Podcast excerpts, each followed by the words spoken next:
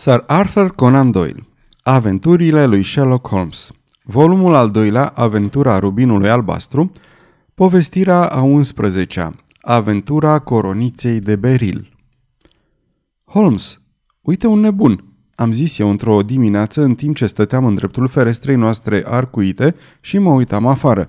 Mi se pare destul de trist că rudele lui lasă să iasă singur pe stradă.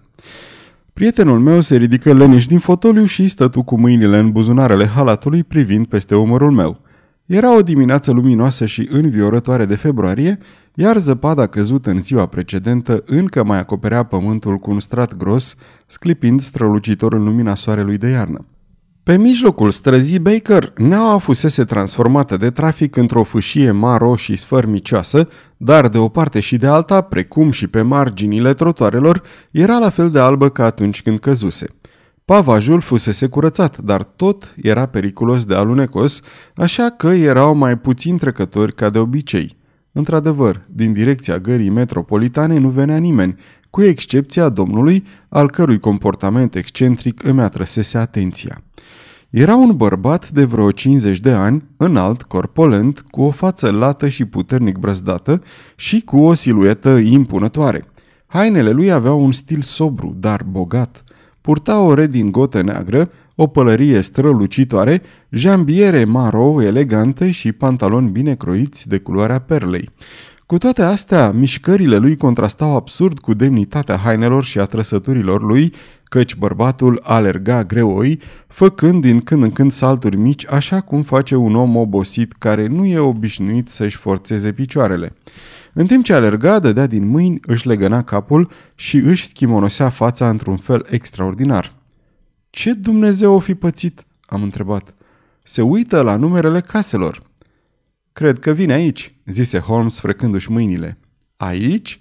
Da, cred că vine să mă consulte din punct de vedere profesional. Cred că recunosc simptomele. Ha, ce ți-am spus eu?" În timp ce Holmes vorbea, omul se repezi cu răsuflarea întretăiată spre ușa noastră și trase de cordonul clopoțelului până când clinchetul acestuia răsună în toată casa. Câteva clipe mai târziu era în camera noastră, tot gâfâind, tot gesticulând, dar cu o privire atât de îndurerată și de disperată, încât zâmbetele noastre se transformară imediat în groază și milă. Pentru o vreme nu reuși să scoată niciun cuvânt, dar se legănă și smulse părul ca un om care a ajuns până în pragul nebuniei. Apoi, sărind brusc în picioare, se lovi cu capul de perete atât de tare, încât ne repezirăm amândoi la el și îl traserăm în mijlocul camerei. Sherlock Holmes îl împinse într-un fotoliu și, așezându-se lângă el, îi bătu pe mână și îi vorbi cu tonul calm și liniștitor pe care știa atât de bine cum să-l folosească. Ați venit să-mi spuneți povestea dumneavoastră, nu-i așa?" zise el. Graba v-a obosit, vă rog, așteptați până când vă veți reveni și atunci voi fi extrem de bucuros să investighez mica problemă pe care mi-o veți aduce la cunoștință." Omul gâfâi vreo câteva minute luptându-se cu agitația lui – Apoi își șterse fruntea cu Batista, își strânse buzele și își întoarse fața spre noi. Fără îndoială că mă credeți nebun, zise el. Îmi dau seama că aveți un mare necaz, răspunse Sherlock Holmes. Și încă cum? Un necaz care e destul cât să mă nebunească, atât este de neașteptat și de îngrozitor. Aș fi putut îndura disgrația publică, deși sunt un om al cărui caracter e fără pată. Durerea personală face de asemenea parte din viața fiecărui om, dar ca ambele să vină la un loc și sub o formă atât de înspăimântătoare, asta a fost de ajuns să mă zguduie până în adâncul sufletului. În plus, nu e vorba numai despre mine. Cea mai nobilă persoană din țară ar putea suferi dacă nu se găsește o cale de ieșire din această afacere oribilă. Domnule, vă rog să vă calmați și să-mi spuneți clar cine sunteți și ce vi s-a întâmplat, zise Holmes. Numele meu vă este probabil cunoscut, răspunse musafirul nostru. Sunt Alexander Holder, de la societatea bancară Holder Stevenson, din strada Threadneedle. Numele ne era într-adevăr foarte cunoscut, întrucât aparținea asociatului principal al celui de-al doilea mare concern bancar particular din Londra. Ce întâmplare îl putuse aduce pe unul dintre cei mai importanți cetățeni ai Londrei în această stare extrem de jalnică? Am așteptat plin de curiozitate până când, făcând un nou efort, omul început să-și spună povestea. Știu că timpul e prețios, zise el, De aceea m-am grăbit să vin aici atunci când inspectorul de poliție mi-a sugerat că ar trebui să vă cer ajutorul. Am ajuns în strada Baker cu metroul și de acolo am luat-o pe jos pentru că birjele merg foarte încet prin zăpada asta. De aceea aveam respirația tăiată căci sunt un om care nu face prea multe plimbări. Acum mă simt mai bine și vă voi prezenta faptele cât de concis și cât de clar voi putea. Este desigur un lucru bine cunoscut că, într-o societate bancară de succes, multe depind atât de capacitatea noastră de a găsi investiții pentru fondurile societății, cât și de sporirea legăturilor noastre și a numărului de depunători – unul din cele mai profitabile mijloace de a debursa bani este sub forma împrumuturilor, unde garanția este mai presus de orice bănuială.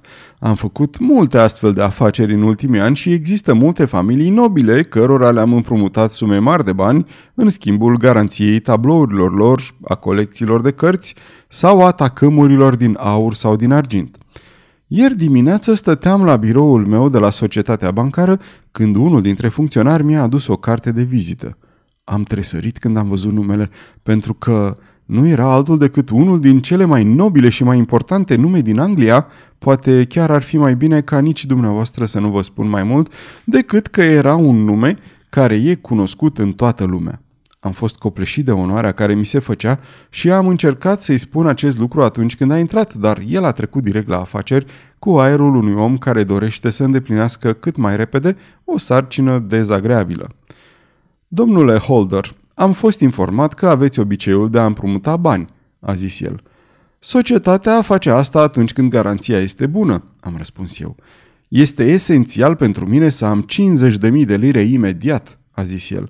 Aș putea, bineînțeles, să împrumut de 10 ori de la prietenii mei o sumă atât de banală, dar prefer să fie o chestiune de afaceri și să mă ocup chiar eu de ea. Înțelegeți desigur că în situația mea nu e înțelept să-ți faci obligații. Aș putea să știu pentru cât timp vă trebuie această sumă? Am întrebat eu. Lunea viitoare voi primi o sumă mare de bani și atunci vă voi înapoia cu siguranță împrumutul plus dobânda pe care o considerați potrivită, dar este esențial pentru mine ca banii să-mi fie dați imediat. Aș fi bucuros să vi dau fără prea multe discuții din fondul meu personal dacă suma n-ar fi mai mare decât îmi pot permite eu, am zis.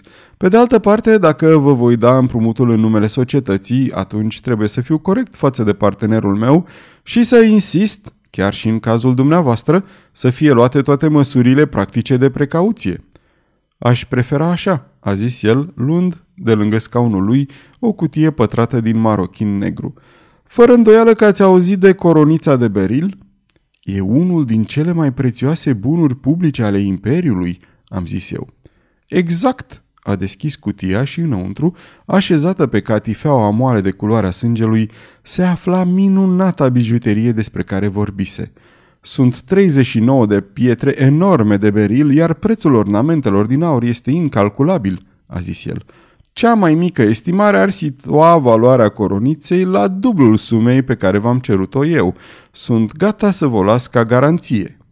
Am luat prețioasa cutie în mână și m-am uitat oarecum zăpăcit la ea, la ilustrul meu client și din nou la ea. Vă îndoiți de valoarea ei?" a întrebat el. Deloc. Mă întreb doar dacă se cuvine să o las ca garanție. Puteți fi liniștit în privința asta. Nici nu mi-ar trece prin cap să fac așa ceva dacă n-aș fi absolut sigur că o voi putea lua înapoi peste patru zile. Este pur și simplu o chestiune de formalitate. Garanția e suficientă? Mai mult decât atât. Domnule Holder, înțelegeți că vă dau dovada încrederii de pline pe care o am în dumneavoastră – încredere bazată pe ceea ce am auzit despre dumneavoastră. Sunt sigur nu numai că veți fi discret și că vă veți abține să vorbiți despre această chestiune, dar și că, mai presus de toate, veți avea cea mai mare grijă de această coroniță, pentru că nu mai e nevoie să vă spun ce scandal monstruos ar ieși dacă ar fi să pățească ceva. Orice stricăciune ar fi aproape la fel de gravă ca pierderea ei definitivă, căci nu există nicăieri în lume pietre de beril ca acestea și ar fi imposibil de înlocuit. Dar vă las cu toată încrederea și voi veni în persoană luni dimineața ca să o iau înapoi. Văzând că clientul meu era nerăbdător să plece, n-am mai spus nimic, ci mi-am chemat casierul și i-am poruncit să-i dea 50 de bagnote de 1000 de lire. Totuși, când am fost din nou singur cu prețioasa cutie în fața mea, nu am putut abține să nu mă gândesc cu o oarecare presimțire la responsabilitatea imensă pe care mi-o asumasem. Nu putea exista nicio îndoială că, întrucât coronița era un bun național, ar fi rezultat un scandal oribil dacă i s-ar fi întâmplat vreo nenorocire. Regretam deja că fusesem de acord să am grijă de ea. Cu toate acestea, era prea târziu să mai schimb ceva, așa că am încuiat-o în seiful meu privat și mi-am văzut de treabă. La căderea serii, m-am gândit că ar fi o imprudență să las un lucru atât de prețios la birou. Mai fusese răforțate seifurile bancherilor până acum. Al meu, de ce n-ar fi? În ce situație îngrozitoare m-aș afla în cazul ăsta? Prin urmare, m-am hotărât ca, pe parcursul următoarelor zile, să car cutia după mine, astfel încât să-mi fie întotdeauna la îndemână. În acest scop am chemat o birjă și m-am dus acasă în Stratham, luând bijuteria cu mine. N-am respirat ușurat decât după ce am urcat la etaj și am încuiat cutia în biroul din salonul meu de vestimentație. Și acum să vă spun câte ceva despre casa mea, domnule Holmes, pentru că vreau să înțelegeți pe deplin situația. Servitorul și feciorul meu dorm în afara casei și pot fi lăsați cu totul deoparte. Am trei servitoare care sunt în slujba mea de mai mulți ani și care sunt dincolo de orice bănuială. O altă servitoare, Lucy Parr, care e cameristă, e în slujba mea doar de câteva luni, dar are recomandări excelente și am fost întotdeauna mulțumit de ea. Este o fată foarte drăguță și a atras admiratori care au venit din când în când în casă. Asta e singurul dezavantaj în ceea ce o privește, dar cred că e o fată extrem de bună în toate privințele. Cam atât despre servitori. Familia mea este atât de mică încât nu-mi va lua mult să vorbesc despre ea. Sunt văduv și am un singur fiu, Arthur, care s-a dovedit a fi o dezamăgire pentru mine, domnule Holmes. O dezamăgire profundă. Nu am nicio îndoială că doar eu sunt de vină. Oamenii mi-au spus că l-am răsfățat prea mult. Probabil că așa este. Când draga mea soție a murit, am avut sentimentul că, în afară de el, nu mai aveam pe cine iubi. Nu suportam să văd că îi dispare zâmbetul de pe față nici măcar pentru o clipă. Nu i-am refuzat niciodată nimic. Poate că ar fi fost mai bine pentru amândoi dacă aș fi fost mai sever, dar intențiile mele erau dintre cele mai bune. Voiam, firește, ca el să fie succesorul meu în afaceri, dar nu avea stofă pentru asta. Era nesăbuit, încăpățânat și, la drept vorbind, nu aveam încredere să-i dau pe mână sume mari de bani. Când era tânăr, a intrat într-un club aristocratic și acolo, având maniere încântătoare, a devenit curând confidentul unui număr de oameni groși la pungă și cu obiceiuri costisitoare. A învățat să-ți joace cărți foarte mult și să risipească banii la cursele de cai, până când a fost nevoit să vină de nenumărate ori la mine să mă implore să-i dau un avans la alocația lui ca să-și poată plăti datoriile de onoare. A încercat de mai multe ori să iasă din cercul periculos pe care îl frecventa, dar de fiecare dată influența prietenului său, Sir George Burnwell, era suficientă ca să-l tragă iar înapoi. Într-adevăr, nu mă miră că un om ca Sir George Burnwell a ajuns să aibă influența asupra lui, căci a venit deseori la noi acasă și chiar eu am descoperit că rezistam cu greu manierelor lui fascinante. E mai în vârstă decât Arthur și e un om de lume în toată regula, unul care a călătorit pretutindeni și a văzut tot ce era de văzut, un partener de conversație strălucit și un bărbat extrem de atrăgător. Totuși, când mă gândesc la el cu sânge rece, departe de prezența lui sclipitoare, sunt convins că e o persoană în care nu ar trebui să ai niciun pic de încredere, iar de acest lucru mi-am cam dat seama din felul lui cinic de a vorbi și din privirea pe care i-am surprins-o.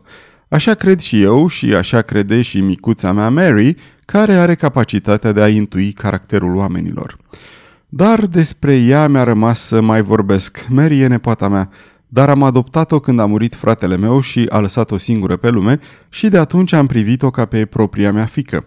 E ca o rază de soare în casa mea, încântătoare, afectuoasă, frumoasă, o gospodină minunată și totuși la fel de tandră, modestă și blândă cât poate fi o femeie. Este mâna mea dreaptă. Nu știu ce m-aș face fără ea. Doar într-o singură privință mi-a nesocotit dorințele. Fiul meu a cerut-o în căsătorie de două ori, căci o iubește cu devotament, dar ea l-a refuzat de fiecare dată. Dacă cineva ar fi putut să-l aducă pe drumul cel bun, cred că ea ar fi fost aceea. Iar această căsătorie i-ar fi putut schimba întreaga viață. Dar acum, din păcate, este prea târziu, mult prea târziu. Ei bine, domnule Holmes, acum îi cunoașteți pe toți oamenii care locuiesc sub acoperișul meu. Îmi voi continua așadar nefericita relatare. În seara aceea, după cină, în timp ce serveam cafeaua în salon, le-am povestit lui Arthur și lui Mary despre experiența mea și despre prețioasa comoară pe care o aveam în casă, omițând doar numele clientului meu. Sunt sigur că Lucy Parr, care adusese cafeaua, ieșise din cameră, dar nu pot să jur că ușa era închisă. Mary și Arthur au fost foarte interesați și au vrut să vadă faimoasa coroniță, dar eu m-am gândit că ar fi mai bine să nu le-o arăt. Unde ai pus-o?" a întrebat Arthur. În biroul meu." Ei bine, sper din tot sufletul că nu o să fim jefuiți la noapte," a zis el. Sertarul e încuiat, am răspuns eu. Orice cheie veche se potrivește la încuietoarea aia. Când eram tânăr am descuiat chiar eu biroul cu cheia de la dulapul din magazia de lemne. Avea de multe ori obiceiul să vorbească aiurea, așa că nu am dat prea multă atenție cuvintelor lui, dar în seara aceea a venit după mine în cameră cu o expresie foarte serioasă întipărită pe față. Uite ce e, tată, a zis el cu ochii în pământ. Poți să-mi împrumuți 200 de lire? Nu, nu pot, am răspuns eu cu asprime. Am fost mult prea generos cu tine în privința banilor. Ai fost foarte bun, dar trebuie să am banii ăștia. Altfel, nu o să mai pot arăta niciodată fața în club, a zis el. Foarte bine, am strigat eu. Da, dar n-ai vrea să părăsesc clubul ca un om dezonorat, a zis el. N-aș putea suporta disgrația. Trebuie să fac cumva rost de bani și dacă tu nu vrei să mi dai, atunci o să recurg la alte mijloace. Eram foarte furios pentru că asta era a treia oară când îmi cerea bani în aceeași lună. Nu o să vezi niciun bănuț de la mine, am strigat eu, la care el a făcut o plecăciune și a ieșit din cameră fără să mai scoată niciun cuvânt. După plecarea lui, am descuiat biroul, m-am asigurat că bijuteria era în siguranță și l-am încuiat din nou. Apoi am început să mă plimb prin casă să văd dacă totul era în ordine, o sarcină pe care o lăsam de obicei în seama lui Mary, dar în seara aceea m-am gândit că ar fi mai bine să o îndeplinesc chiar eu. Când am coborât scările, am văzut-o pe Mary la fereastra din hol, pe care a închis-o și a zăvorât-o atunci când m-am apropiat. Spune-mi, tată, i-ai dat voie lui Lucy să iasă afară în seara asta?" a zis ea părând puțin tulburată. Bineînțeles că nu, tocmai a intrat în casă pe ușa din spate. Nu am nicio îndoială că a ieșit doar până la poartă să vorbească cu cineva, dar nu cred că e un lucru prudent și ar trebui interzis. Trebuie să discuți cu ea mâine dimineață sau, dacă preferi, o să o fac eu. Ești sigură că totul e încuiat? Foarte sigură, tată. Atunci, noapte bună. Am sărutat-o și am urcat din nou în dormitorul meu, unde am adormit curând. Domnule Holmes, încerc să vă spun tot ceea ce ar putea avea legătură cu cazul, dar vă rog să mă întrebați dacă nu înțelegeți ceva. Din potrivă, relatarea dumneavoastră este deosebit de clară. Acum ajung la o parte a povestirii mele în care vreau să fiu deosebit de clar. Nu am somnul foarte greu și fără îndoială că neliniștea pe care o simțeam mă făcea să dorm și mai ușor ca de obicei. Prin urmare, în jur de ora două noaptea, am fost trezit de un zgomot care venea din casă. Până să mă trezesc complet, zgomotul încetase deja, dar îmi lăsase impresia că o fereastră fusese închisă încet undeva. Am stat culcat ciulindu-mi urechile. Deodată, spre groaza mea, am auzit clar zgomotul unor pași în camera alăturată. M-am dat ușor jos din pat și, tremurând de frică, am aruncat o privire în salonul meu de vestimentație. Arthur!" am strigat eu. Ticălosule! Hoțule! Cum îndrăznești să pui mâna pe coronița aia?" Lampa rămasă aprinsă, așa cum o lăsasem eu, și lângă ea stătea nefericitul meu fiu, îmbrăcat doar în cămașe și în pantaloni, ținând în mână coronița. Părea că trage de ea sau că o îndoaie cu toată puterea. La strigătul meu a scăpat-o pe jos și s-a făcut palid ca un mort. Am ridicat-o și am examinat-o. Lipsea unul din ornamentele de aur care avea încrustat în el trei dintre piesele de beril. Ticălosule, am strigat eu plin de furie. Ai distrus-o! M-ai dezonorat pentru totdeauna! Unde sunt bijuteriile pe care le-ai furat?" Furat?" a exclamat el. Da, hoțule!" am urlat eu apucându-l de umăr și zgânțâindu-l. Nu lipsește niciuna, e imposibil să lipsească vreuna," a zis el. Lipsesc trei și tu știi unde sunt, trebuie să te fac și mincinos în afară de hoț Crezi că nu te-am văzut când încercai să mai smulgi o bucată? M-a insultat destul, a zis el. Nu mai suport. Nu voi mai spune niciun cuvânt despre afacerea asta din moment ce ai ales să mă jignești. O să plec din casa ta mâine dimineață și o să-mi croiesc singur drumul în viață. O să pleci de aici însoțit de polițiști, am strigat eu pe jumătate nebun de durere și de furie. O să cercetez problema până la capăt. Nu o să afli nimic de la mine, a zis el cu o mânie de care nu-l credeam în stare. Dacă vrei să chem poliția, atunci lasă-i pe polițiști să vadă ce pot să afle. Deja acum se sculase toată casa, căci furios cum eram, ridicasem vocea. Mary a fost prima care s-a repezit în camera mea și la vederea coroniței și a feței lui Arthur și-a dat seama ce s-a întâmplat și, scoțând un strigăt, a căzut leșinată pe jos. Am trimis o servitoare să-i cheme pe polițiști, cărora le-am încredințat imediat investigația. Când inspectorul și un polițist au intrat în casă, Arthur, care stătuse țâfnos cu brațele încrucișate, m-a întrebat dacă aveam intenția să-l acuz de furt. I-am răspuns că problema încetase să mai fie particulară și că devenise una publică din moment ce coronița distrusă era proprietate națională. Eram hotărât să las totul în seama legii. Cel puțin nu-i lăsa să mă aresteze imediat, a zis el. Ar fi în avantajul tău, cât și al meu, dacă aș putea ieși din casă pentru 5 minute. Ca să scapi sau poate ca să ascunzi ceea ce ai furat? am zis eu. Apoi, dându-mi seama de situația îngrozitoare în care mă aflam, l-am implorat să țină minte că nu era numai onoarea mea în joc, ci și cea a unui om cu mult mai important ca mine și că amenința să provoace un scandal care va zgudui poporul. Ar putea să evite toate astea dacă mi-ar spune ce făcuse cu acele trei bijuterii care lipseau. Ar fi mai bine să recunoști, am zis eu. Ai fost prins asupra faptului și nicio mărturisire nu te va putea face mai vinovat și mai ticălos decât ești deja. Dar dacă vei face ce-ți va sta în putere ca să-ți repari greșeala și ne vei spune unde sunt pietrele de beril, totul va fi iertat și dat uitării. Păstrează-ți iertarea pentru cei care ți-o cer, a răspuns el, întorcându-mi spatele cu un zâmbet bazjocoritor pe buze. Mi-am dat seama că era prea încăpățânat pentru ca vreun cuvânt de-al meu să aibă efect asupra lui. Nu exista decât o singură cale. L-am chemat pe inspector și l-am pus să-l aresteze. Arthur a fost percheziționat imediat și au fost percheziționate atât camera lui, cât și fiecare porțiune din casă unde ar fi putut ascunde nestematele. Dar nu s-a găsit nici urmă de ele și nici nenorocitul de băiat nu a spus nimic, în ciuda tuturor amenințărilor și a încercărilor noastre de a-l convinge. Azi dimineața a fost dus într-o celulă, iar eu, după ce m-am supus tuturor formalităților poliției, m-am grăbit să vin la dumneavoastră ca să vă implor să vă folosiți abilitățile pentru a-i da de capăt acestei povești. Poliția a mărturisit deschis că în momentul de față nu înțelege nimic din chestiunea asta.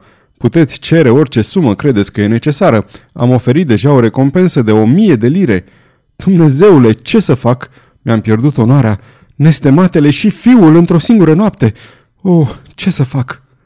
Domnul Holder se luă cu mâinile de cap și începu să se legene încoace și încolo, scoțând un sunet monoton ca un copil a cărui suferință nu mai poate fi exprimată în cuvinte. Sherlock Holmes rămase tăcut pentru câteva minute cu sprâncenele încruntate și cu ochii fixați asupra focului. Primiți mulți musafiri?" întrebă el. Niciunul, cu excepția partenerului meu și a familiei sale și a câte unui prieten de-al lui Arthur. Sir George Barnwell a venit de mai multe ori în ultima vreme. În rest, nimeni altcineva. Ieșiți des în societate. Arthur iese. Eu și Mary stăm acasă. Societatea nu-i place niciunuia dintre noi. E un lucru neobișnuit pentru o fată tânără. E o fire retrasă. În plus, nu e chiar atât de tânără, are 24 de ani. Din câte mi-ați spus, se pare că problema asta a fost un șoc și pentru ea. Teribil, e chiar mai afectată decât mine. Nici dumneavoastră și nici ea nu aveți vreo îndoială cu privire la vinovăția fiului dumneavoastră? Cum putem avea îndoiel din moment ce l-am văzut cu ochii mei, ținând coronița în mână? Nu consider că asta e o dovadă concludentă. Restul coroniței era stricat în vreun fel? Da, era strâmb. Atunci nu credeți că poate fiul dumneavoastră încerca să-l îndrepte? Dumnezeu să vă binecuvânteze! Faceți tot ce puteți pentru el și pentru mine, dar e o sarcină prea grea. În primul rând, ce căuta acolo? Dacă avea un scop nevinovat, de ce n-a zis așa? Exact, și dacă era vinovat, de ce n-a inventat o minciună? Mie mi se pare că tăcerea lui e o sabie cu două tăișuri. Cazul are mai multe elemente ciudate. Ce au zis polițiștii despre zgomotul care va trezi din somn? Au considerat că ar fi putut să fie provocat de faptul că Arthur a închis ușa de la dormitorul lui. Ce tipic pentru ei, de parcă un om care vrea să comită un delict și-ar trânti ușa ca să scoale o casă întreagă. Atunci, despre dispariția nestematelor, ce au zis? Încă mai bat în dușumea și mai răscolesc mobila sperând să le găsească. S-au gândit să le caute și în afara casei? Da, au dat dovadă de o energie extraordinară. Deja au examinat minuțios întreaga grădină. Dragul meu domn, nu vi se pare acum evident că această chestiune e mai obscură decât ați fost dumneavoastră și polițiștii tentați la început să credeți? Dumneavoastră vi s-a părut un caz simplu, mie mi se pare unul peste măsură de complex. Gândiți-vă puțin la teoria dumneavoastră. Bănuiți că fiul dumneavoastră s-a dat jos din pat, a riscat enorm ducându-se în salonul dumneavoastră de vestimentație, a deschis biroul, a luat coronița, a rupt o bucățică din ea folosind forța, s-a dus într-un alt loc, a ascuns trei din cele 39 de nestemate atât de bine încât nimeni nu le poate găsi și apoi s-a întors cu celelalte 36 în camera în care s-a expus la cel mai mare pericol de a fi descoperit. Eu vă întreb, Poate sta o astfel de teorie în picioare? Dar ce altă teorie există? strigă bancherul făcând un gest de disperare. Dacă motivele lui au fost nevinovate, atunci de ce nu le explică? Asta e sarcina noastră să aflăm, răspunse Holmes. Și acum, domnule Holder, vom porni imediat spre Stratham și vom petrece o oră cercetând mai îndeaproape detaliile. Prietenul meu insistă să-l însoțesc și eu în expediția lor, Lucru pe care eram destul de nerăbdător să-l fac, întrucât povestea pe care o ascultasem îmi stârnise curiozitatea, dar și mila. Mărturisesc că vina fiului bancherului mi se părea și mie la fel de evidentă ca și nefericitului tată, dar aveam atâta încredere în judecata lui Holmes încât am simțit că există o speranță, atâta timp cât el nu era mulțumit cu explicația acceptată de ceilalți. Abia dacă a scos un cuvânt tot drumul spre suburbia sudică, stând cu bărbia în piept și cu pălăria trasă pe ochi, adâncit în gânduri. Clientul nostru părea că își revenise în fața razei de speranță care îi fusese dată și începu chiar să discute dezordonat cu mine despre afacerile lui. După ce făcurăm o scurtă călătorie cu trenul și merserăm puțin pe jos, ajunserăm în Fairbank, modesta reședință a marelui specialist în finanțe. Fairbank era o casă pătrată de mărime potrivită, făcută din cărămidă albă și situată puțin mai departe de drum. Un loc dublu pentru trăsuri, cu o peluză acoperită de zăpadă, se întindea în fața ei până la două porți mari de fier care blocau intrarea. Pe partea dreaptă era un crâng din care se ajungea la o potecă îngustă aflată între două garduri vii bine îngrijite, care se întindeau de la drum până la ușa de la bucătărie, formând intrarea furnizorilor. Pe partea stângă era o uliță care ducea la grajduri și care nu făcea parte din proprietatea bancherului, fiind un drum public, deși puțin folosit. Holmes ne lăsă să așteptăm la ușă și începu să se plimbe încet în jurul casei, pe peluză, pe poteca furnizorilor și prin grădina din spate, ajungând până la ulița care ducea la grajduri. Îi lua atât de mult timp încât eu și domnul Holder ne duserăm în sufragerie și așteptarăm lângă foc să se întoarcă. Stăteam acolo în tăcere când ușa se deschise și înăuntru intră o doamnă. Era de statură mijlocie, suplă, brunetă și cu ochii negri, care păreau și mai negri în contrast cu paloarea absolută a pielii ei. Nu cred să mai fi văzut vreodată o astfel de paloare pe fața unei femei. Buzele ei erau de asemenea albe, dar ochii îi erau roșii de plâns. Când intră fără zgomot în cameră, durerea ei mă impresionă mai tare decât mă impresionase aceea a bancherului și asta era un lucru cu atât mai izbitor, cu cât era evident că femeia avea un caracter puternic și o capacitate imensă de stăpânire de sine. Fără să țină seama de prezența mea, se duse direct la unchiul ei și îl mângâie cu blândețe pe cap. Ai dat ordine ca Arthur să fie eliberat, nu-i așa, tată?" întrebă ea. Nu, nu, fata mea, problema trebuie cercetată până la capăt. Dar sunt atât de sigură că e nevinovat. Știi cum e cu instinctele unei femei? Știu că nu a făcut nimic rău și că vei regreta că te-ai purtat atât de aspru. Dacă e nevinovat, atunci de ce tace? Cine știe, poate pentru că e furios că l-ai putut bănui pe el. Cum să nu-l bănuiesc când l-am văzut ținând coronița în mână? O, dar o luase doar ca să se uite la ea. Te rog, crede-mă pe cuvânt că e nevinovat. Lasă totul baltă și nu mai spune nimic. E atât de îngrozitor când mă gândesc că dragul nostru Arthur e în închisoare. Până când nu vor fi găsite nestematele, nu o să las niciodată baltă, niciodată Mary. Ești orbită de afecțiunea ta pentru Arthur și nu vezi oribilele consecințe pe care trebuie să le suport eu, întrucât nu voi mușamaliza nici de cum afacerea. Am adus un domn de la Londra care o să investigheze mai în amănunțime. Acesta este cumva domnul?" întrebă ea întorcându-se spre mine. Nu, e vorba de prietenul lui. A vrut să-l lăsăm singur. Acum e pe aleea care duce la grajduri. Tânăra își ridică mirată sprâncenele negre. Pe aleea care duce la grajduri? Ce speră să găsească acolo? A, bănuiesc că acesta e domnul în chestiune.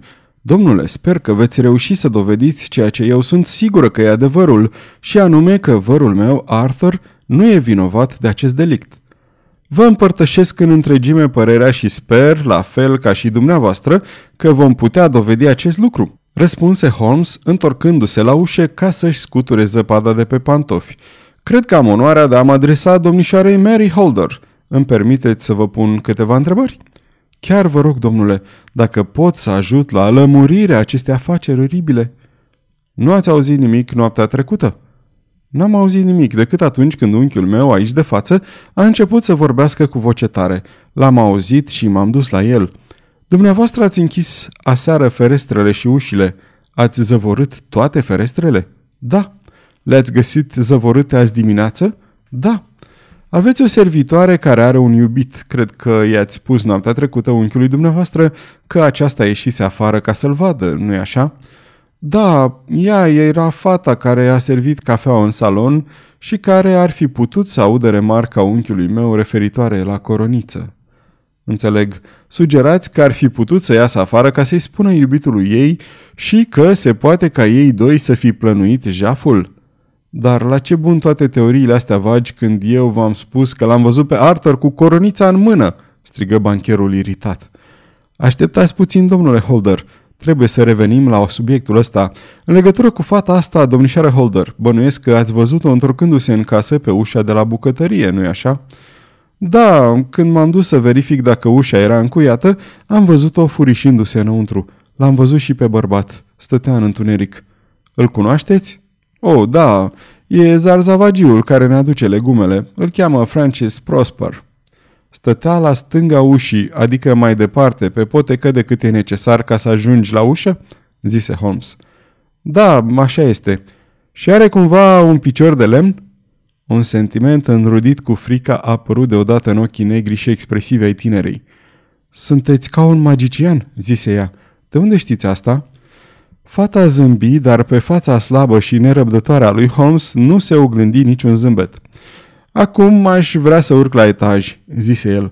Probabil că o să doresc să mai văd încă o dată exteriorul casei. Poate că ar fi mai bine să arunc o privire ferestrelor de la parter înainte de a urca. Merse repede de la una la alta, oprindu-se doar în dreptul ferestrei mari dinspre aleea care ducea la grajduri. Pe aceasta o deschise și examină foarte atent pervazul cu lupa lui puternică. Acum uh, vom urca la etaj, zise el în cele din urmă.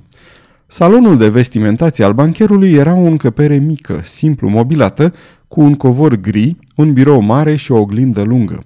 Holmes se duse mai întâi la birou și se uită bine la încuietoare. Cu ce cheie a fost descuiat sertarul?" întrebă el. Cu cea despre care a vorbit fiul meu, cea de la dulapul din magazia de lemne." O aveți aici?" E pe masa de toaletă." Sherlock Holmes luă cheia și descuie biroul. E o încuietoare silențioasă, zise el. Nu e de mirare că nu v-a trezit. Bănuiesc că această cutie conține coronița. Trebuie să ne uităm la ea. Aceasta este o înregistrare Cărțiaudio.eu. Această înregistrare este citită cu respectarea legislației în vigoare pentru www.cărțiaudio.eu. Copierea, repostarea, multiplicarea, vânzarea, închirierea sau difuzarea publică a acestei înregistrări, fără acordul scris al www.cărțiaudio.eu, constituie infracțiune și se pedepsește conform legislației în vigoare. Pentru noutăți, vă invităm să vizitați site-ul www.cărțiaudio.eu și să ne susțineți cu un like, subscribe și follow pe canalul de YouTube Cărți Audio. De asemenea, puteți să-i susțineți printr-o donație pe naratorii voluntari ai acestui canal. Vă mulțumim și vă dorim audiție plăcută în continuare. Deschise cutia, luă diadema și o puse pe masă. Era un specimen magnific de măestrie a bijutierului, iar cele 36 de pietre erau cele mai frumoase pe care le văzusem vreodată. Unul din capetele coroniței era rupt, acolo de unde fusese smuls ornamentul cu trei nestemate încrustate în el. Acum, domnule Holder, iată capătul care corespunde celui care a fost pierdut într-un mod atât de nefericit. Vă rog să-l rupeți. Barcherul se dădu înapoi îngrozit. Nici nu mi-ar trece prin cap să încerc, zise el. Atunci o să-l rup eu. Holmes se încordă deodată din toate puterile, dar fără rezultat. Simt că cedează puțin, zise el, dar mi-ar lua o groază de timp să-l rup, deși am niște degete excepțional de puternice. Un om obișnuit n-ar putea să o facă. Ce credeți că s-ar întâmpla dacă aș reuși totuși să-l rup, domnule Holder? S-ar auzi un zgomot ca un foc de pistol. Vreți să-mi spuneți că toate acestea s-au întâmplat la câțiva metri de patul dumneavoastră și că nu ați auzit nimic? Nu știu ce să mai cred. Totul e întuneric pentru mine.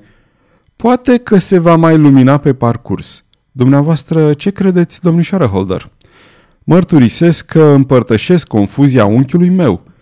Fiul dumneavoastră nu avea pantofi sau papuci în picioare atunci când ați văzut? Nu avea nimic pe el decât pantalonii și cămașa. Vă mulțumesc. Am avut cu siguranță un noroc extraordinar în timpul acestei investigații și va fi în întregime vina noastră dacă nu vom reuși să lămurim problema. Cu permisiunea dumneavoastră, domnule Holder, îmi voi continua acum cercetările afară. La cererea lui, Holmes ieși singur din casă explicând că orice urme inutile de pași i-ar putea îngreuna sarcina. Își văzut de treabă vreo o oră și mai bine, întorcându-se în cele din urmă cu picioarele pline de zăpadă și cu trăsăturile la fel de impenetrabile ca întotdeauna. Cred că am văzut tot ce era de văzut, domnule Holder, zise el. Vă pot ajuta mai mult dacă mă întorc la mine acasă. Dar nestematele, domnule Holmes, unde sunt? N-aș putea spune. Bancherul își frânse mâinile.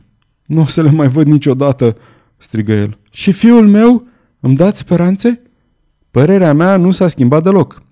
Atunci, pentru numele lui Dumnezeu, ce e cu afacerea asta obscură care s-a petrecut în casa mea azi noapte? Dacă veți veni în strada Baker mâine dimineață între 9 și 10, voi fi fericit să fac tot ce pot ca să o lămuresc. Înțeleg că îmi dați mână liberă să acționez în numele dumneavoastră, cu condiția să recuperez nestematele și că pot cere orice sumă doresc. Mi-aș da averea ca să le recapăt. Foarte bine. Între timp, eu o să cercetez problema. La revedere. E posibil să fiu nevoit să mai vin aici odată înainte de căderea serii. Pentru mine era evident că prietenul meu trăsese deja concluziile cazului, deși nici măcar nu puteam imagina care erau acestea. În timpul călătoriei noastre spre casă, am încercat de mai multe ori să-l fac să vorbească despre ele, dar el aluneca mereu spre alte subiecte de conversație, până când am renunțat deznădăjduit. Încă nu era ora 3 când am ajuns din nou în apartamentul nostru. Holmes se duse repede în camera lui și reapărut după 5 minute îmbrăcat ca un vagabond. Gulerul ridicat, haina lucioasă și ponosită, fularul roșu și cizmele uzate îl făceau un specimen perfect al respectivei clase sociale. Cred că merge, zise el uitându-se în oglinda aflată deasupra șemineului. Aș vrea să poți veni cu mine, Watson, dar mi-e teamă că nu se poate. E posibil să fi dat de o pistă sau e posibil să urmăresc un miraj, dar voi afla curând despre care dintre ele este vorba. Sper să mă întorc după câteva ore. Tăie o bucată din friptura de vacă de pe bufet, o puse între două felii de pâine și, vărându-și rudimentara hrană în buzunar, porni în expediție.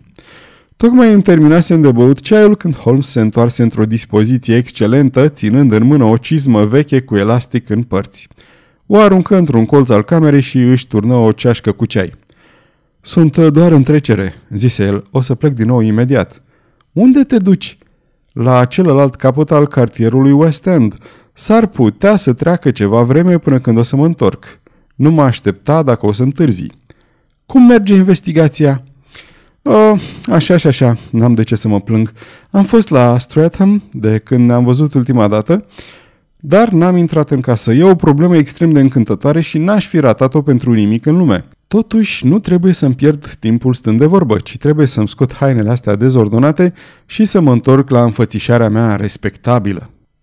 Mi-am dat seama din comportamentul său că avea motive mai întemeiate să fie mulțumit decât reieșea doar din cuvintele rostite de el. Ochii îi străluceau și obrajii lui palizi erau chiar puțin îmbujorați. Holmes urcă în grabă la etaj și, câteva minute mai târziu, am auzit ușa de la intrare trântindu-se, ceea ce îmi dădu de înțeles că pornise din nou la vânătoarea care îi plăcea atât de mult. Am așteptat până la miezul nopții, dar prietenul meu nu se întoarse, așa că m-am dus la culcare. Nu era un lucru neobișnuit pentru el să lipsească zile și nopți la rând atunci când urmărea o pistă, așa că întârzierea lui nu mă surprinse deloc. Nu știu la ce oră s-a întors, dar când am coborât să-mi iau micul dejun, l-am văzut stând cu o ceașcă de cafea într-o mână și cu ziarul în cealaltă, arătând cât se poate de curat și de elegant. Scuză-mă că am început fără tine, Watson, dar ții minte că întâlnirea cu clientul nostru are loc destul de devreme în dimineața asta?" zise el. E deja trecut de nouă, am răspuns eu. N-aș fi surprins dacă ar fi el cel care sună la ușă. Cred că am auzit clopoțelul. Era într-adevăr prietenul nostru, specialistul în finanțe. Am fost șocat de schimbarea petrecută în el, căci fața lui, care era de natură lată și masivă, era acum strânsă și lăsată în jos, în timp ce părul său mi se păru că era mult mai alb. Intră cu o oboseală și cu o letargie care erau și mai dureroase decât violența lui din dimineața precedentă și se prăbuși cu greutate în fotoliul pe care îl împinsesem spre el. Nu știu ce am făcut ca să fiu pedepsit atât de aspru, zise el. Cu doar două zile în urmă eram un om fericit și prosper, fără nicio grijă pe lume. Acum nu mai am pe nimeni și sunt dezonorat. O nenorocire nu vine niciodată singură. Nepoata mea, Mary, m-a părăsit. V-a părăsit? Da. Dimineața am descoperit că n-a dormit în patul ei azi noapte. Camera ei era goală și pe masa din hol am găsit un bilet pentru mine. Aseară i-am spus, din tristețe, nu din mânie, că fiul meu ar fi putut să fie un alt om dacă ea s-ar fi măritat cu el. Poate că a fost o nechipzuință din partea mea să spun acest lucru, pentru că la remarca asta Mary face referire în biletul ăsta. Dragul meu unchi, am sentimentul că ți-am adus necazuri și că această nenorocire îngrozitoare nu ar fi avut niciodată loc dacă aș fi acționat altfel. Gândul ăsta mă împiedică să mai fiu vreodată fericită sub acoperișul tău și cred că trebuie să te părăsesc pentru totdeauna. Nu-ți face griji în privința viitorului meu, căci totul e în ordine și mai ales nu mă căuta, căci va fi o muncă inutilă și nu mi-ai face niciun serviciu. În viață sau în moarte, rămân veșnica ta iubitoare, Mary. Ce vrea să spună cu biletul ăsta, domnule Holmes? Credeți că vrea să se sinucidă? Nu, nu, nu e nimic de genul acesta. Poate că e cea mai bună soluție posibilă. Domnule Holder, cred că vă apropiați de sfârșitul necazurilor dumneavoastră. Ha, așa credeți? Ați auzit ceva, domnule Holmes? Ați aflat ceva? Unde sunt nestematele? Vi s-ar părea că o mie de lire pentru fiecare din ele este o sumă excesiv de mare? Aș plăti și zece. Nu e nevoie. Trei mii de lire ajung. Parcă era și o mică recompensă la mijloc. Aveți carnetul de cecuri la dumneavoastră? Uitați o pană. Ar fi mai bine să completați cecul pentru 4.000 de lire. Cu o față uimită, bancherul completă cecul cerut. Holmes se duse la birou, luă din sertar o bucată triunghiulară din aur cu trei nestemate încrustate în ea și o aruncă pe masă. Clientul nostru scoase un țipă de bucurie și puse mâna pe ea. Ați găsit-o!" bolborosi el. Sunt salvat! Sunt salvat!" Reacția lui de bucurie era la fel de puternică precum îi fusese durerea și omul strânse la piept nestematele recuperate. Mai datorați ceva, domnule Holder, zise Sherlock Holmes destul de aspru.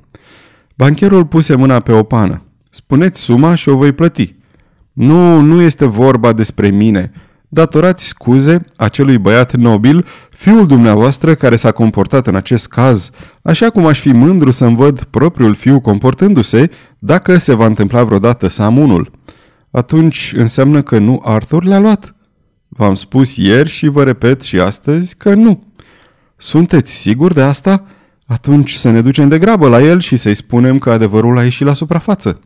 O știe deja. După ce am lămurit toată afacerea, am avut o întrevedere cu el și văzând că refuză să-mi spună povestea, i-am spus-o eu lui, iar el a recunoscut că aveam dreptate și mi-a furnizat cele câteva detalii care nu mi erau clare. Dar vestea pe care ne-ați dat-o în dimineața asta s-ar putea să-l determine să vorbească. Pentru numele lui Dumnezeu, spuneți-mi ce e cu acest mister extraordinar. Vă voi spune. De asemenea, vă voi arăta etapele pe care le-am parcurs ca să-l dezleg. Dar, mai întâi, lăsați-mă să vă comunic lucrul care pentru mine e cel mai greu de spus și pentru dumneavoastră cel mai greu de auzit. A existat o înțelegere între Sir George Bornwell și nepoata dumneavoastră Mary. Acum au fugit împreună. Mary a mea? Imposibil. Din păcate, e mai mult decât posibil. Este sigur. Nici dumneavoastră și nici fiul dumneavoastră nu ați știut ce fel de caracter are cu adevărat acest om atunci când l-ați primit în sânul familiei dumneavoastră. E unul dintre cei mai periculoși oameni din Anglia, un jucător de cărți ruinat, un ticălos complet disperat, un om fără inimă sau conștiință. Nepoata dumneavoastră nu știa nimic despre astfel de oameni. Când el i-a jurat că o iubește, așa cum făcuse cu o sută de femei înaintea ei, Mary a fost flatată și a crezut că doar ea îi cucerise inima. Numai Dumnezeu știe ce a spus ticalosul, dar fata a devenit unealta lui și avea obiceiul să-l vadă aproape în fiecare seară. Nu pot și nu vreau să cred așa ceva, strigă bancherul cenușiu la față. Atunci o să vă spun ce s-a întâmplat în casa dumneavoastră noaptea trecută. Când a crezut că v-ați dus la culcare, nepoata dumneavoastră s-a furișat la parter și a vorbit cu iubitul ei prin fereastra dinspre aleea care duce la grajduri. Urmele pașilor lui erau adânc întipărite în zăpadă, atât de mult a stat el acolo. Fata i-a spus despre coroniță. La auzul veștii, bărbatului i s-a trezit pofta ticăloasă de aur și a reușit să o convingă pe tânără să facă ce îi va spune el. Nu am nicio îndoială că nepoata dumneavoastră vă iubea, dar există femei în care dragostea unui iubit stinge toate celelalte iubiri și cred că Mary este una dintre acele femei. Nici nu apucase bine să-i asculte instrucțiunile că v-a văzut coborând scările drept care a închis repede fereastra și v-a spus despre escapada uneia dintre servitoare cu iubitul ei cu picior de lemn, ceea ce era perfect adevărat. Fiul dumneavoastră Arthur s-a dus la culcare după întrevederea avută cu dumneavoastră, dar n-a putut să doarmă bine din pricina neliniștii lui cu privire la datoriile pe care le avea față de club. În toiul nopții, tânărul a auzit un pas ușor trecând prin dreptul ușii lui, așa că s-a dat jos din pat și, uitându-se afară, a fost surprins să-și vadă verișoara mergând silențios pe coridor și dispărând apoi în salonul dumneavoastră de vestimentație. Împietrit de uimire, băiatul și-a pus niște haine pe el și a așteptat în întuneric să vadă rezultatul acestei afaceri ciudate. Fata a ieșit îndată din cameră și la lumina lămpii de pe coridor, fiul dumneavoastră a văzut-o ținând în mână prețioasa coroniță. Tânăra a coborât la parter, iar el, plin de groază, a fugit și s-a ascuns în spatele perdelei de lângă camera dumneavoastră, de unde putea să vadă tot ce se întâmpla în holul de dedesubt.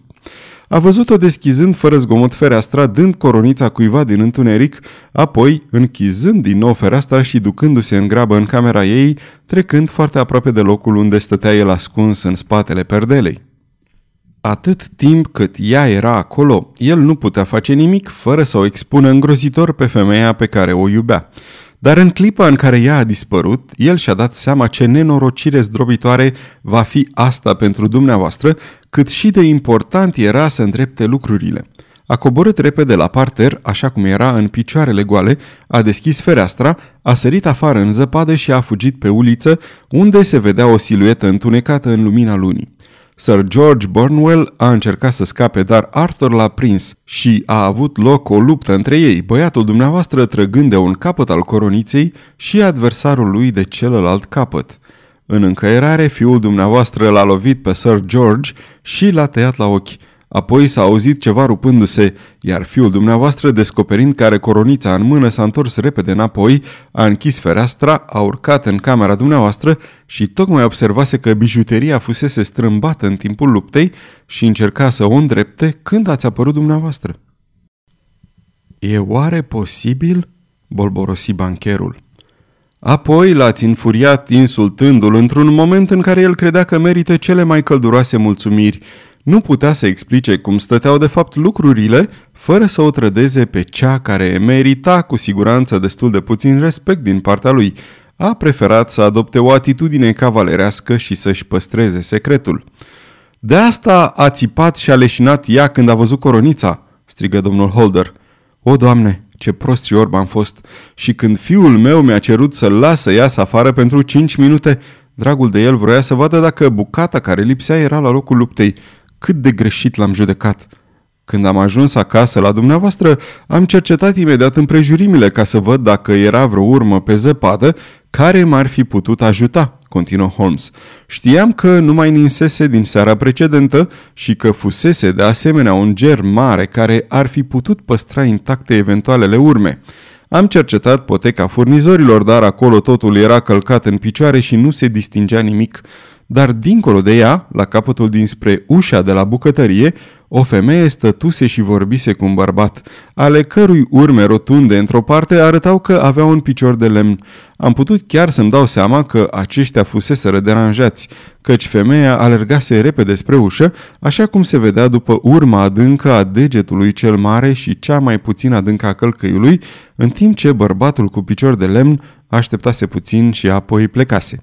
La vremea respectivă m-am gândit că ar putea fi servitoarea și iubitul ei, despre care aflasem deja de la dumneavoastră, iar din investigația pe care am făcut-o a reieșit că aveam dreptate. Am cercetat grădina fără să găsesc altceva decât niște urme lăsate la întâmplare pe care le-am considerat a fi ale polițiștilor. Dar când am ajuns la aleea care duce la grajduri, am citit pe zăpada din fața mea o poveste foarte lungă și foarte complicată. Erau două șiruri de urme lăsate de un om încălțat cu cizme și alte două șiruri care, spre încântarea mea, aparțineau unui om cu picioarele goale. Amintindu-mi cele spuse de dumneavoastră, am fost imediat convins că ultimele șiruri de urme îi aparțineau fiului dumneavoastră. Primul mersese și l-a dus și l-a întors, dar celălalt alergase repede și, întrucât urmele se suprapuneau din loc în loc peste amprenta lăsată de cizmă, era clar că acesta trecuse pe acolo după ce trecuse primul om. M-am luat după urme și am descoperit că duceau la fereastra din hol, unde omul cu cizme se scuturase de zăpadă în timp ce aștepta. Apoi am mers până la celălalt capăt al șirurilor de pași, care era la vreo 90 și ceva de metri în josul uliței. Am văzut locul unde omul cu cizme se întorsese cu fața spre cel care venea după el, locul unde cei doi se încăieraseră și, în cele din urmă, locul unde căzuseră câteva picături de sânge, ceea ce mi-a arătat că nu mă înșelasem. Apoi, omul cu cizme o luase la fugă pe uliță și o altă pată mică de sânge mi-a dat de înțeles că el fusese cel rănit. Când am ajuns la drumul principal, am descoperit că trotuarul fusese curățat, așa că am pierdut urma omului. Dar, când am intrat în casă, am examinat cu lupa pervazul și rama ferestrei din hol și mi-am dat imediat seama că cineva ieșise afară pe acolo. Am distins conturul unei scobituri a piciorului în locul unde respectiva persoană călcase cu talpa udă când intrase înăuntru. Atunci am început să-mi formez o părere despre cele întâmplate. Un bărbat așteptase în fața ferestrei. Cineva îi adusese nestematele. Fapta fusese văzută de fiul dumneavoastră. Acesta îl urmărise pe hoț. Se luptase cu el. Puseseră amândoi mâna pe coroniță, forțele lor reunite provocând stricăciunea pe care niciunul dintre ei nu ar fi putut să o provoace de unul singur. Fiul dumneavoastră se întorsese cu trofeul, dar lăsase un fragment din el în mâna adversarului. Până aici eram lămurit, acum se punea întrebarea, cine era bărbatul și cine adusese coronița? O veche maximă de-a mea spune că atunci când a exclus imposibilul, ceea ce rămâne, oricât de improbabil ar fi, trebuie să fie adevărul. Știam că nu erați dumneavoastră cel care dusese coronița la parter, așa că nu mai rămâneau decât nepoata dumneavoastră și servitoarele. Dar dacă ar fi servitoarele, de ce s-ar lăsa fiul dumneavoastră acuzat în locul lor? Nu exista niciun motiv posibil.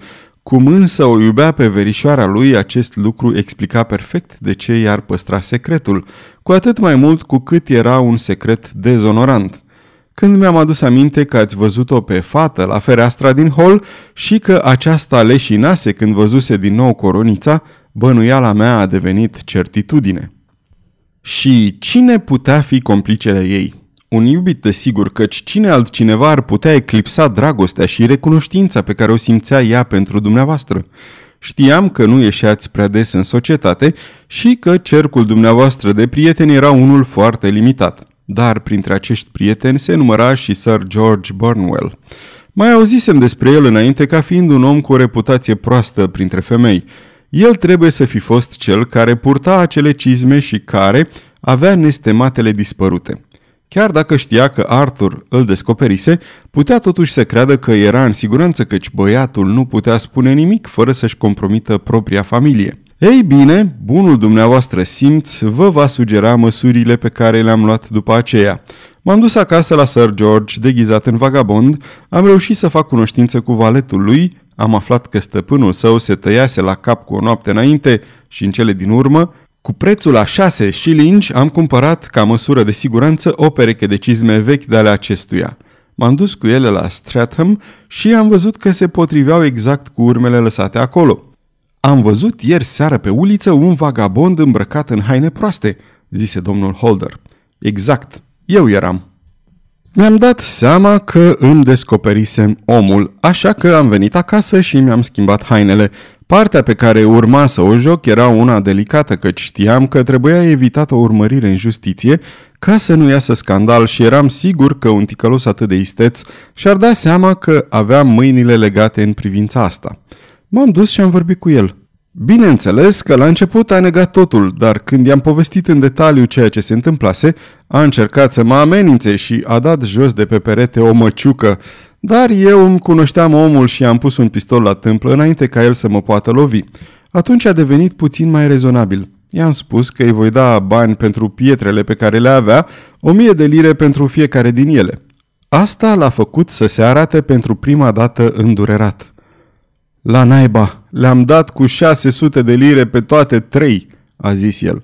Am reușit curând să aflu de la el adresa celui care le cumpărase, promițându-i că nu va fi acuzat de furt. M-am dus la cumpărător și după multă ciondăneală am recuperat pietrele plătind o mie de lire pentru fiecare din ele.